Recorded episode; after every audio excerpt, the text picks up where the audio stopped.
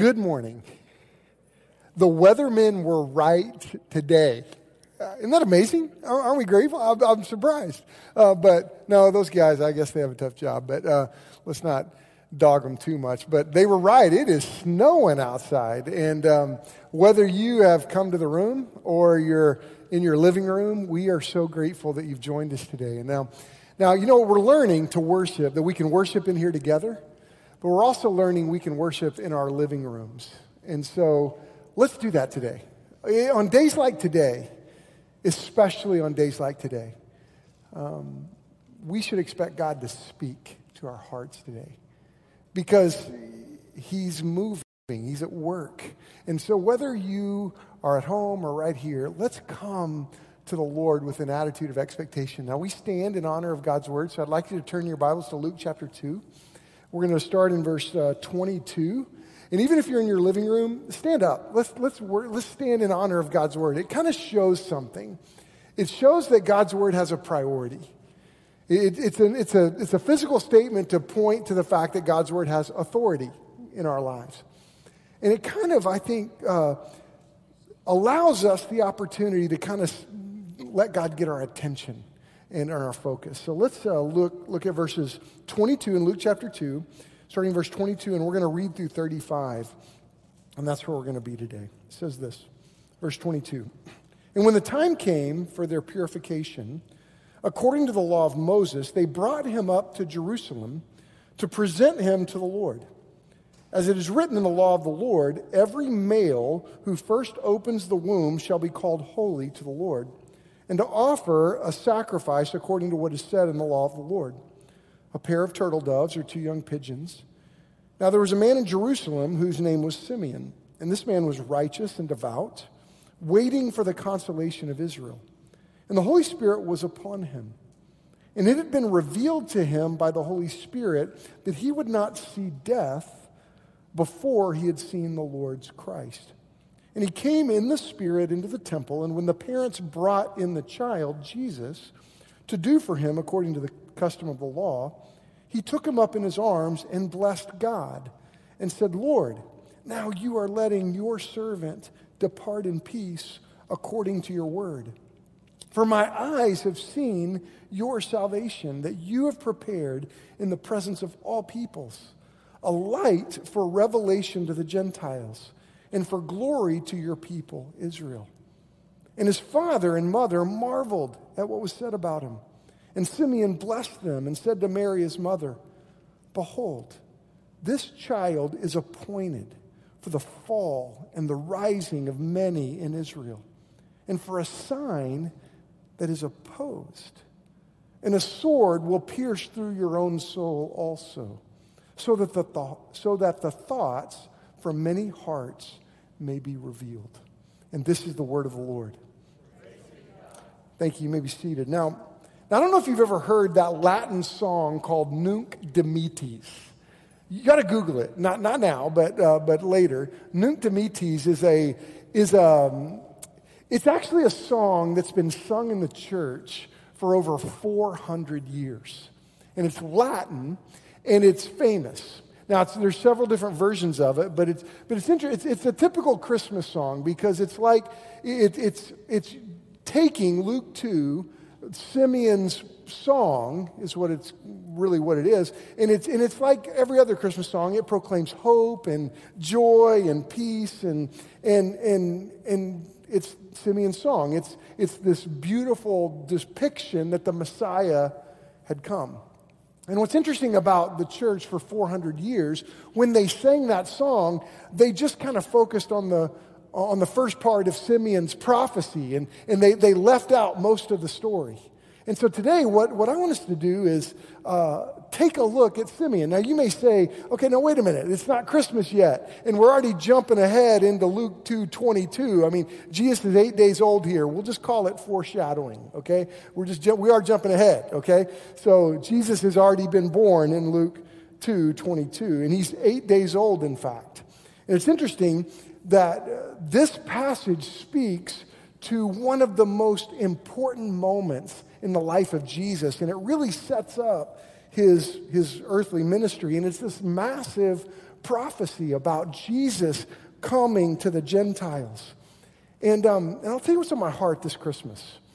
You know, I'm convicted as I look at our world, our culture, because I really believe that as followers of Christ, we need to reclaim the Christmas story. Because we're living in this day where we're feeling some pressure from a secularized society. Now, Christian Smith is a sociologist, and he said this, that secularization is the process that progressively removes religion from the public arena and reduces it to the private realm. That's Christian Smith's definition of secularization. Now, when I look at our culture, we're feeling this pressure, I think, to move the message of Christ to private conversations and kind of taking it out of the public discourse. And one of the things that I think as a Christian is like, no, we can't do this. Christianity, the message of Christ, the message of Christmas, is not a secular message. It's not a message that we are to keep quiet. And when I think about Christmas, to understand Christmas is to come to terms with the message of God to humanity. I mean, to understand Christmas is to come face to face with the message that Christ came to proclaim. That's the message of Christmas. We've got to understand Christmas because you've got to see the message that Christ came to proclaim. To understand Christmas is to recognize the reality of Jesus while confronting human lostness. And that's the message of Christmas. And that's something that we need to reclaim. And Simeon right here has this incredible story to tell.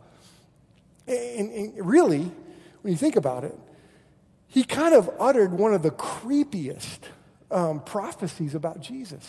It's kind of creepy. And it's kind of interesting as think about Mary. She's walking into the temple with Joseph, and she's got her baby in her arms, 8 days old. And Simeon's likely an old man. We don't know how old he was. The Bible doesn't tell us, but it's probable that he was older. And this old man walks up to them, takes her baby, and then starts articulating this song, and then this prophecy. Look at verse 34 and 35 in Luke 2. He says, "Behold, this child is appointed for the fall and the rising of many in Israel, and for a sign that is opposed. And a sword will pierce through your own soul also, so that the thoughts of many hearts may be revealed." That's a little creepy, right? I mean, if you're a mom walking in with the baby and a man picks up your child and says, okay, he's going to be opposed. The rising and falling of many in Israel is going to be because of this baby. And a sword's going to pierce your soul, Mom. It's a dire warning. And really, when you think about this prophecy, he's basically saying to Mary and to Joseph that Christ is going to lead you into a fight. That following Christ is going to cause great offense to people in the world. Following Christ is going to be to embrace this reality of conflict. And this was the experience with Jesus and his family in Matthew 13, Mark 3. It's the experience for followers of Christ. 1 Peter chapter 2 talks about this. And at first glance, you may think, well, golly, Chris, come on, man, it's COVID time. I mean, there's a lot of people sick. Why don't you preach a message on hope and joy? And why do we talk about being opposed? You know, you may want me to go a Hallmark channel on you. I had a lot of Hallmark discussions this week after last week. But you know, the truth is that the Christian Christmas message is joyful. It is marked by hope. It is marked by joy. But here's what I want us to see today. Before we can experience that joy of Christmas, before that can be realized, we have got to confront the warning of Christmas. Because in Luke 2, there's a warning here that Christmas will cause the literal rising of people, the falling of people. So the question that I want us to confront today is, will Jesus be a cause of your rising or your falling? You know what I've prayed today? That even on a snowy day, even on a COVID day, that God would draw someone to see salvation for the first time. So whether you're watching at home or in this room, let's tune into what the Lord says. Let's not miss the amazing reality of this message. Look at verse 22. Let's look at this. Let's dive into this. In verse 22 in Luke 2, and when the time came for their purification, according to the law of Moses, they brought him up to Jerusalem to present him to the Lord. As it is written in the law of the Lord, every male who first opens a womb shall be called holy to the Lord, and to offer a sacrifice according to what is said in the law of the Lord, a pair of turtle doves or two young pigeons. Now what's going on here is Jesus' parents, Joseph and Mary, are obeying the customs. They're obeying the Jewish customs. And so the custom was you circumcise your firstborn son on the eighth day and you bring him to the temple. And it's interesting as they are following this path and this custom. Now, Jewish people loved the customs that they were given. And the custom of circumcision was a big deal because it was a mark of their faith. And so they were passionate about this. And honestly, they were prideful. They were excited about, they were honoring the Lord with this. And this circumcision was this mark of their faith. And it made them distinctive from other people, other Gentiles. And in fact, they looked at Gentiles as, they're uncircumcised. And in some ways, this was a prideful moment, but it was an important moment, an important custom. And I want you to notice what the text says. They were bringing two young pigeons or two turtle doves. And what this says about Mary and Joseph, it's really fascinating because it points to their status. You know, if you were wealthier, you would bring a lamb to sacrifice for your son. But Joseph and Mary were poor. And I think it's really fascinating that God, as he would enter human history, came to a couple that was really a nobody, really a common couple, a common people. And I think that speaks to where we are. It says so much about God that he would choose the common, humble people to execute his fascinating and amazing plan of salvation. Look at verse 25. It says, now there was a man in Jerusalem whose name was Simeon. And this man was righteous and devout, waiting for the consolation of Israel. And the Holy Spirit was upon him. Now, consolation of Israel means it's speaking to this messianic hope, and he's waiting and he's looking. Now, like the wise men, Simeon was noticing the signs of the times because the prophets, if you studied the prophets correctly, the prophets were pointing to this time in history that the Messiah was going to come. And so Simeon was one of those. He was understanding the Word of God. He was looking for the Messiah. And you know what, it's amazing when you see God keeping his word. Have you ever done that in your own life? When God moves and God speaks to you and you're like, oh my goodness, God, you are faithful. You're doing what you said. Well, you know, like Simeon, he was at the time that the Messiah was going to come the first time, but look at us. We're living in the days of the second coming, aren't we? I mean, the Bible points, if you read our Bible, if you read the Bible right now, we can look at the times and recognize that there will be a day that Jesus comes a second time in the flesh. And I'm telling you, folks, we get to live in those days. Simeon was living in the first coming of Christ. And look at verse 26. Now it had been revealed to him, because God had spoken to him, it had been revealed to him by the Holy Spirit that he would not see death before he had seen the Lord's Christ. And he came, notice this, in the Spirit into the temple.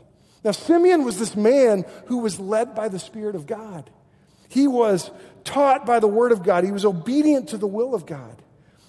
And it's amazing because God allowed him to see salvation right before his eyes. Look at verse 27. When his parents brought in the child, Jesus, to do for him according to the custom of the law, he took him in his arms and blessed him.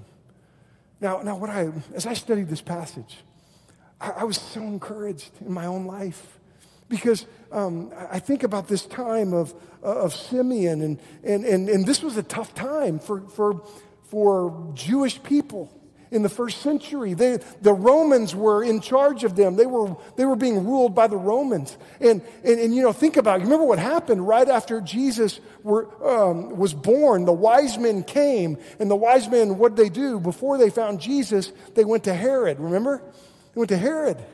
And Herod, remember what Herod said? Hey, I want to go worship Jesus too. Would you come back and tell me? But the wise men were like, I don't trust that dude. Remember what Herod did right after that? He started killing babies. Jewish babies were being killed. And this is the time that Simeon's living. This is a tough time. You know what I think about? I was encouraged as I got to rub shoulders with Simeon, because here he was a man in the midst of tough times. He got to walk by the Spirit. Do you know that we get to walk by the Spirit? Do you know that we, like, someone asked, I had a few staff members that were with me last Monday, and one of them said, how do you minister to people in these days? And I'm like, man, we just got to walk by the Spirit. Let me tell you something. These are tough days that we are in. Saturday, I got phone calls. 3 of our people went into ICU yesterday with COVID. And man, I'm telling you, I scratch my head sometimes and go, Lord, what do we do? How do we know what to do during days like this, like we're living in? Let me tell you something. We walk by the Spirit. Don't you know you can do this? Simeon was like this. He was led by the Spirit, and in the midst of this tough time, there was a readiness in Simeon. There was a readiness to say, God, I expect you to move. And this is why on a day like today, I want us to come to the Lord and say, Lord, we want to be ready. There was a willingness for him to an eagerness in him. God, I want to eagerly follow you. And let me tell you about these days that we are in. Though it is tough, though there are some challenges in these days, I pray that we walk by the Spirit. I pray that we are eager. I pray that we are ready like Simeon. I love this about him. He was walking by the Spirit. And remember, a few weeks ago, we were in Galatians chapter 5, verse 16, and it says this, but I say, walk by the Spirit, so you will not gratify the desires of the flesh. And that's an interesting command that we looked at a few weeks ago, that you and I are commanded to walk by the Spirit. So let's do that. That's why we can't be silent about this message of Christmas. That's why we've got to reclaim this message. And when we face that pressure of the secularization of Christmas, we go, no, we're walking by the Spirit. Look at verse 29. Simeon picks up the baby. Lord, he says, now you are letting your servant depart in peace according to your word. For my eyes have seen your salvation. Now, point number 1, as we look at this text, is so very important. It's this: seeing salvation before death is absolutely critical. Simeon saw salvation before death. And this is why the Christmas message must be reclaimed, because it's in the Christmas message that we see salvation. And it is very important for the world that we live in for them to see salvation before they die. That's what I pray for every one of us. This is why I pray that the Holy Spirit moves in us today. This is why we've got to allow God to get our attention today. Simeon sees salvation. He blesses God for keeping his promise and sending the Messiah. Now he's ready to die. That word depart, the word depart in Greek has several meanings. It means to release a prisoner. That's what that word depart, let me depart in peace. Depart in the Greek means to release a prisoner. It means to untie a ship and to set sail. It means to take down a tent. It means to unyoke a beast of burden. That's what the word depart means. And Simeon is saying, I can depart. I'm no longer afraid of death because I am free from my burdens of this life. I'm ready to experience the blessings of the next life. And this is part of Simeon's prophecy that's a missionary song. See, the message of Christmas is a missionary message. And look what he says in verse 31, that you have prepared in the presence of all peoples a light for revelation to the Gentiles, and glory for your people Israel. You see, what he's saying is salvation is revealed in Jesus. And this is such an important part of the Christmas message. When Christ came, salvation is being revealed through Jesus. The salvation is available to everyone who will come to him. Look at that incredible statement when he says, verse 32, you are a light of revelation to the Gentiles, Simeon says. That's you and I. We're not Jewish. Most of us, I guarantee you, most of us in our church are not Jewish. But God came as a light of revelation to us. Salvation has come. And salvation, what does it do? It completely changes our perspective on death. You know, just this weekend, one of our beloved church members passed away. And I was talking to his wife on Saturday. We were just talking about heaven. And you know what? Because of what Jesus has done, because of the Christmas message, our entire perspective on death has changed. 1 Corinthians 15:54 says this, death has been swallowed up in victory. Where, O death, is your victory? Where, O death, is your sting? The sting of death is sin. The power of sin is the law. But thanks be to God. He gives us the victory through our Lord Jesus Christ. See, deliverance from sin and death is one of the most powerful realities of the Christmas message. Look at verse 33. And his father and mother marveled at what was said about him. I mean, think about Mary and Joseph, all that they had experienced. The angels had come to them and had spoken to them. And then they go into the temple at Jesus' 8 days of age. And then this old man comes up and starts prophesying these things. Verse 34, and Simeon blessed them. And then he said to Mary, he went from praising to prophesying. Let's look at this prophecy.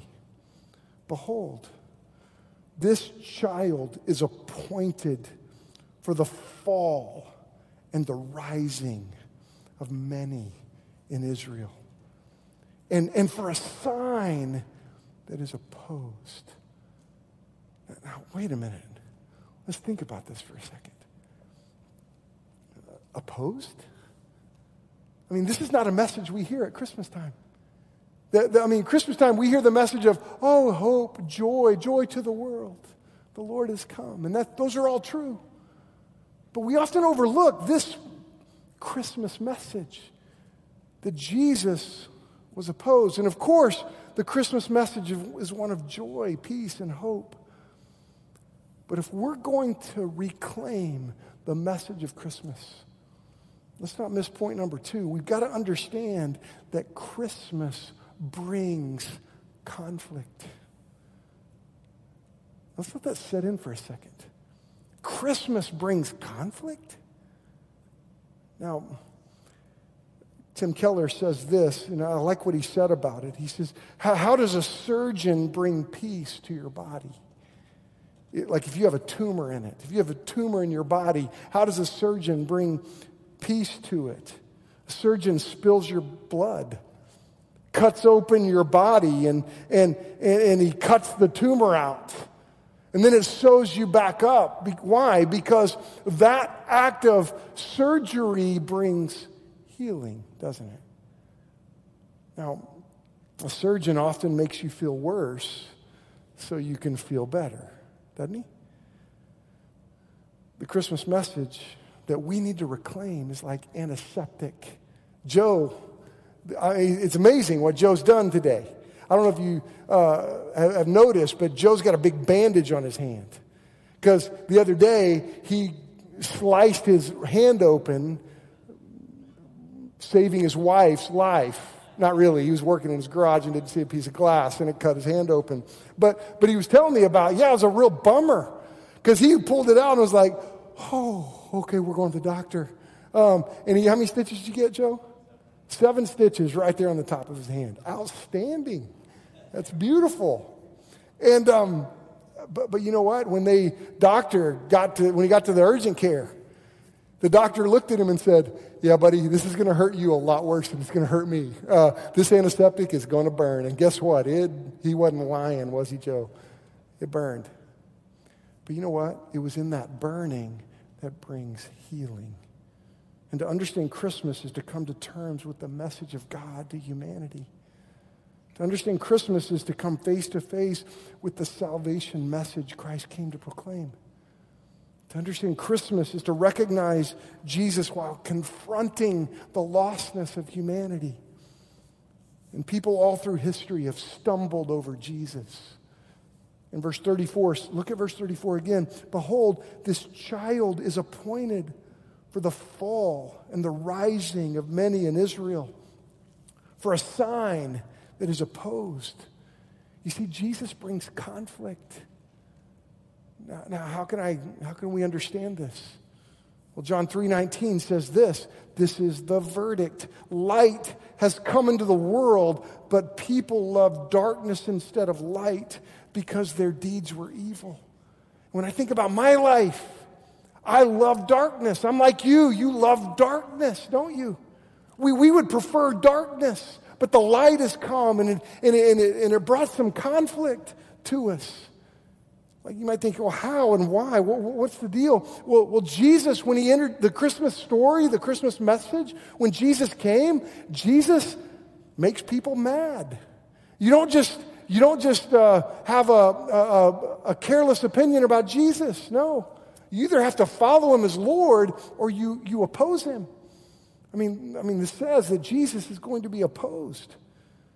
Jesus makes people mad. Why? Because Jesus confronts our natural tendencies. He confronts us in our sin. He confronted me. He convicted me. When I was stuck in my sin, Jesus wasn't worried about hurting my feelings. Aren't you glad Jesus wasn't worried about hurting your feelings? When he confronted you in your sin, when he confronted you and said, look, you're going the wrong way. Now, we love darkness, and we want to go the way we want to go. But Jesus wasn't afraid to make us mad. And it was in this confrontation, it was in this moment that he interrupted my life that brought me peace and hope. And Christmas brings conflict. And I'm grateful for the conflict that Jesus brought to me. And he brought to you. And one of the things I want to say to you is Christ confronted you about your sin. Let me tell you something. He cares more about that than your feelings. Jesus makes people mad. Jesus also polarizes people, doesn't he? When you think about Jesus, he polarizes. He's polarizing. Christmas polarizes.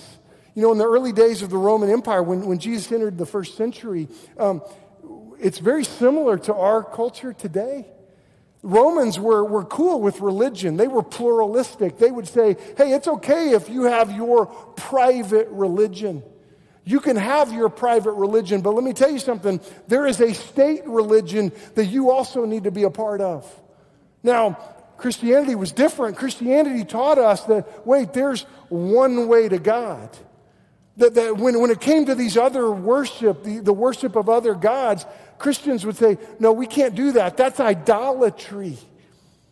But what's interesting about Roman society, when the early Christian says, no, we can't bow to Caesar, that caused problems for them.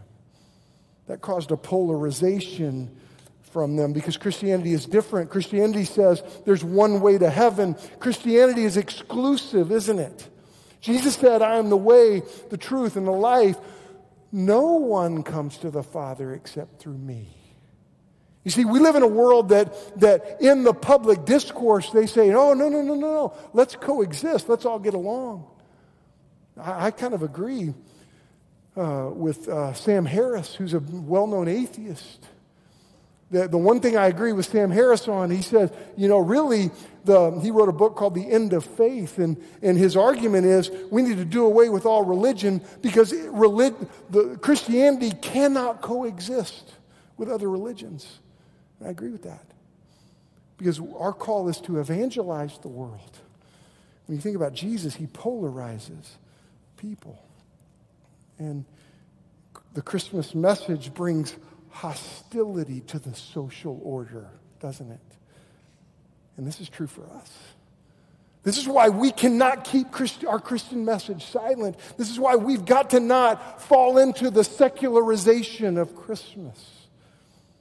Christianity polarizes people. Christianity, you know what it also does? It causes conflict not only among people, not only polarizing people. Jesus causes conflict within people. And one of the things I've prayed today is that the message of Christmas would cause conflict within you. Now, what do I mean by that? As I wrestled through this passage, I couldn't help but think about the conflict that Jesus brought within me, in my own heart. He confronted me as a sinner. He spoke to me. He got in my way. He kind of communicated to me, Chris, you're in trouble. And he caused conflict within me. And the problem with me and everybody else who's been born is that we've loved darkness rather than light. And man, I'm sure glad that the Christmas message brought conflict within me. And look, he opposes you. Don't you see him? Don't you see what Jesus has done? Jesus causes conflict within people. Jesus is also, he's offensive. And so are his followers. That's the Christmas message, that we are offensive to a world. Simeon is saying there's an offensiveness to Jesus, and this offensiveness will be transferred to his followers. Remember the moment in Mark 3? Mark 3 tells the story of Jesus. He's teaching in his public ministry and even his own family. Mark 3:21 says this, and his family heard it as they were listening to Jesus speak, teach. And when his family heard it, they went out to seize him, for they were saying he's out of his mind. His own family, as they heard Jesus teach, says, let's go grab him. Let's get him out of here. Jesus, you're nuts. I wonder where Mary was in this. I wonder if this was just his brothers, or I can see the brothers going to Mary going, Mom, what's he doing? What's Jesus doing out here? He's nuts. And they tried to seize him. You know, it's interesting as you think about the offensiveness of Jesus. The Christmas message teaches that we're going to face persecution. 1 Peter chapter 2, verse 19. I want you to hear this. This is what the Christmas message prepares us for.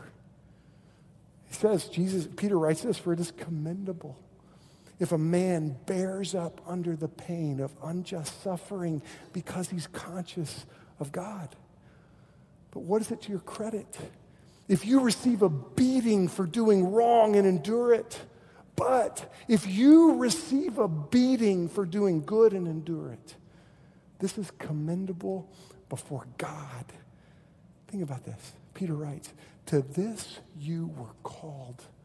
For Christ suffered for you, leaving you an example that you should follow in his steps. See, the Christmas message,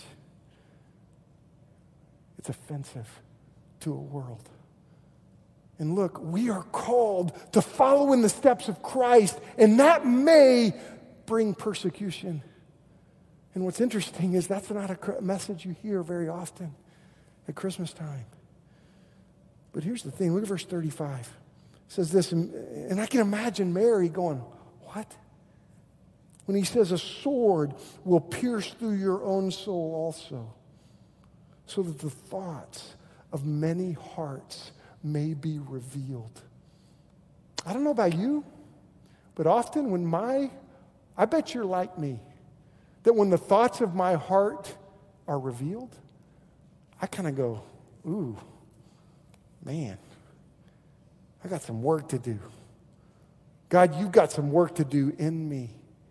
And when you think about Mary, of course we know Mary had to face that sword through her own soul. Now, maybe it's part of the fact that, Mary, your heart is going to be broken when you see your son die before you. Because that's not how the lifespan works or should work. It works sometimes like that. Some of us may have to see our children go to heaven before us. But you know what? I think that may be part of it. I think the sword in her soul, though, was also part.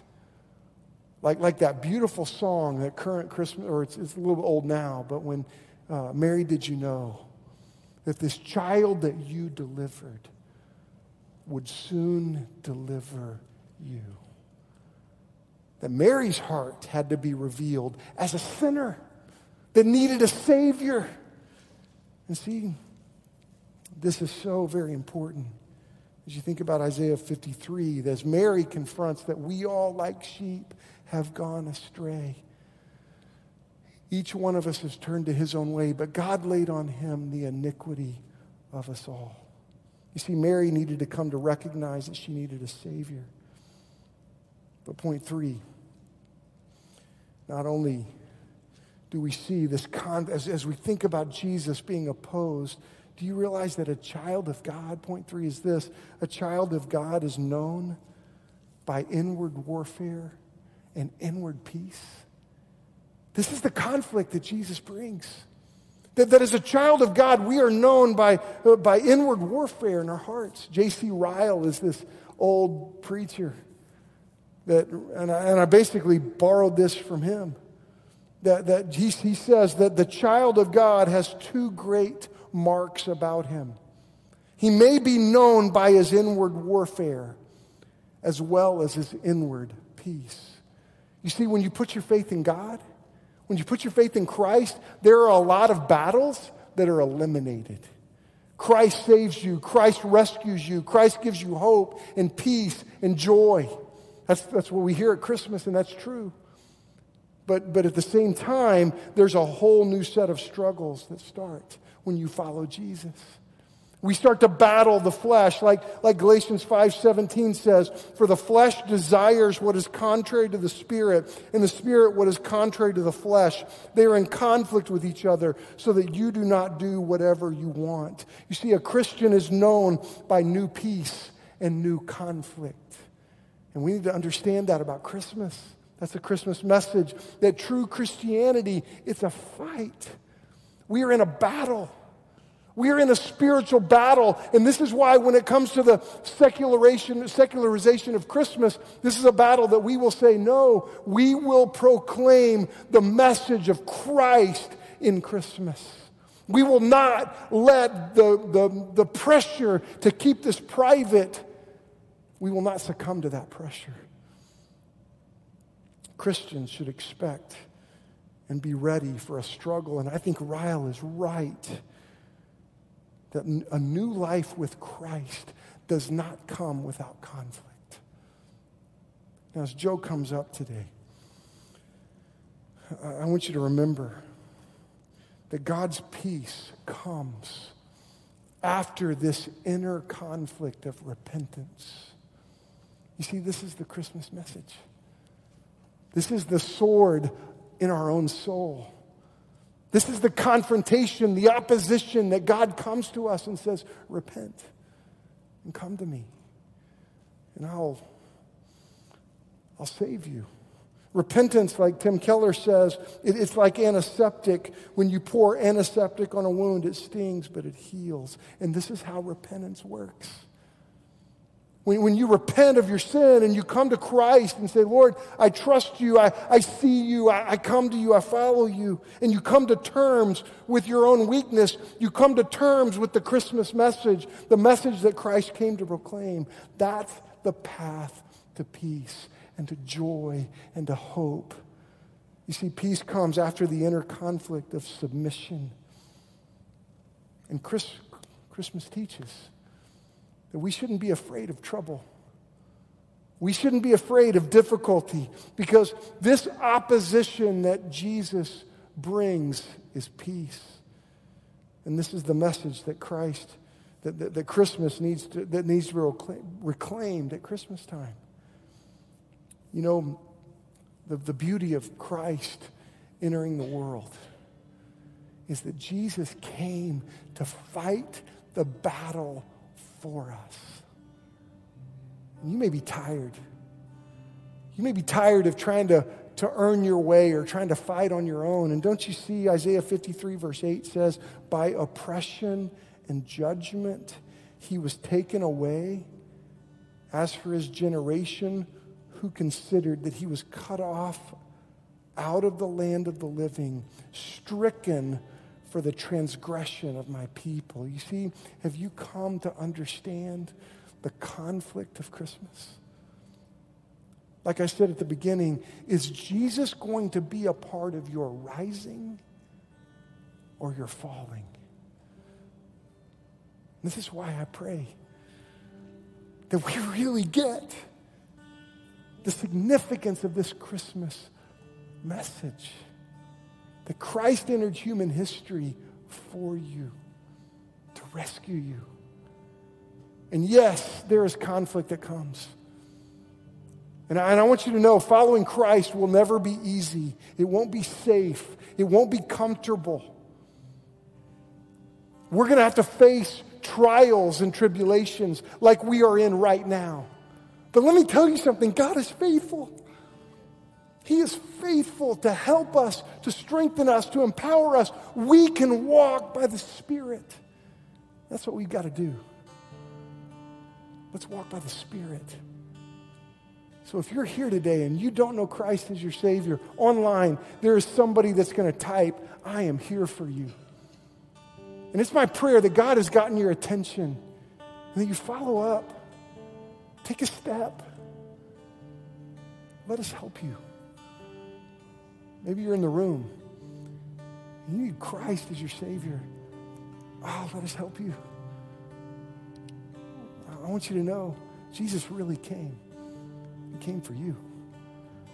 And He'll save you if you'll come to Him. Now, some of you, I'd say most of us probably are believers in this room. Let's do some battle for some people. We need to pray for some people. There's a lot of people that are hurting right now. Let's go pray for them. Let's get on our knees for them. You can do that at your seat. You can come down front.